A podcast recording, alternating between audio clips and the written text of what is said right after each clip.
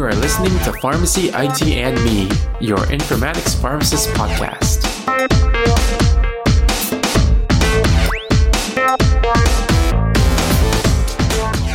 Everyone, this is Tony Dow, and today is Friday, September 6, 2019, and welcome to another episode of Last Week in Health IT. As with every episode, we start off this one stating that the intended audience for this episode is everybody. And there's surprisingly not that much news this week, so this will be a very short episode, but let's just get right into it. So, the first headline is Alert fatigue is a big problem. So this headline sounds very, um, I don't know, common sense. However, the reason why we're talking about alert fatigue being a big problem again is actually not because of the clinical side or the provider side, but because it's now also affecting security analysts who have to go through identifying false positives in their workplace. So Critical Start, it's a security vendor, they performed a survey that found that almost half of all alerts from Security Operations Center analysts were false positives there are just way too many alerts now for them. So they end up having to waste a lot of their time, a lot of their working hours, chasing down issues that turn out to be false positives. This ends up being a waste of resources and it also contributes to a lack of efficiency. And in addition,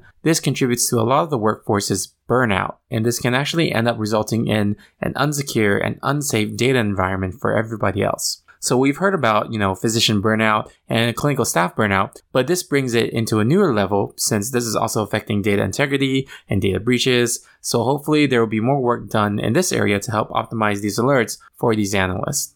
All right, so the next news item is pretty big. It's a Mayo Clinic, partners of Oxford University Clinic. So most of you have already heard of Mayo Clinic, and they have an extremely large presence in the United States they have just announced that they will be establishing their first healthcare center in the UK, in the United Kingdom, through a collaborative effort with Oxford University Clinic. So the new clinic will be using Cerner as their enterprise uh, EHR so that there can be more proactive health management in addition to coordinated care for their patients. Cerner does not have too much expertise in the area, so they also stated that this venture will help expand their team's knowledge for clinical research and population level applications of health. What's kind of interesting to me about this is that, you know, Mayo Clinic actually uses Epic as their enterprise EHR in the United States. So it's interesting that they are choosing to go with Cerner for overseas. But it also makes sense since Oxford University Hospitals has been using Cerner for many years and also Mayo Clinic used to be on Cerner until 2015. So yeah, I'm looking forward to hearing more about Mayo Clinic's expansion to the UK and to see what positive outcomes they'll have with the venture. Alright, so the last thing is going beyond CMS and ONC rules. So Deloitte surveyed about 70 payers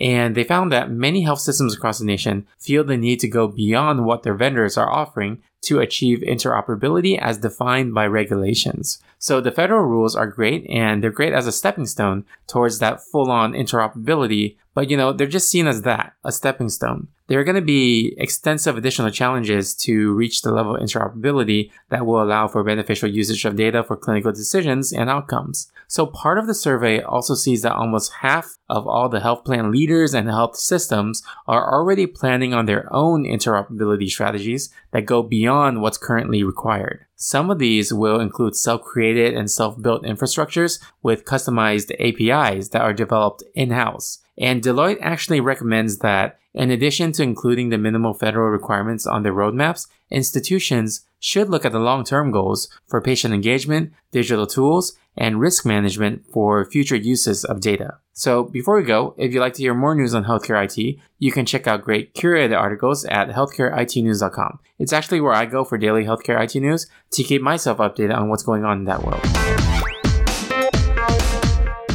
Alright, if you guys like this episode, you can subscribe and rate us on iTunes, Stitcher, Google Play, or any of your other favorite podcasting services. You can also follow us on social media on Twitter or Facebook at PharmacyITMe or Instagram at Pharmacy Informatics or by emailing me at tony at pharmacyitme.com. And I also wanted to plug a great networking opportunity called Pharmacist Connect. If you are familiar with Microsoft Teams or Slack Workspace, think of Pharmacist Connect as a large vetted one through Slack Workspaces. I've met some great colleagues on it, and there's even an informatics space within it as well. You can find out more by visiting pharmacistconnect.com, which is P-H-A-R-M-A-C-I-S-T-S-C-O-N-N-E-C-T.com. Thank you again for listening, and I'll see you on the next episode of Pharmacy ITME. And remember, technology is the tool, patient care is the goal.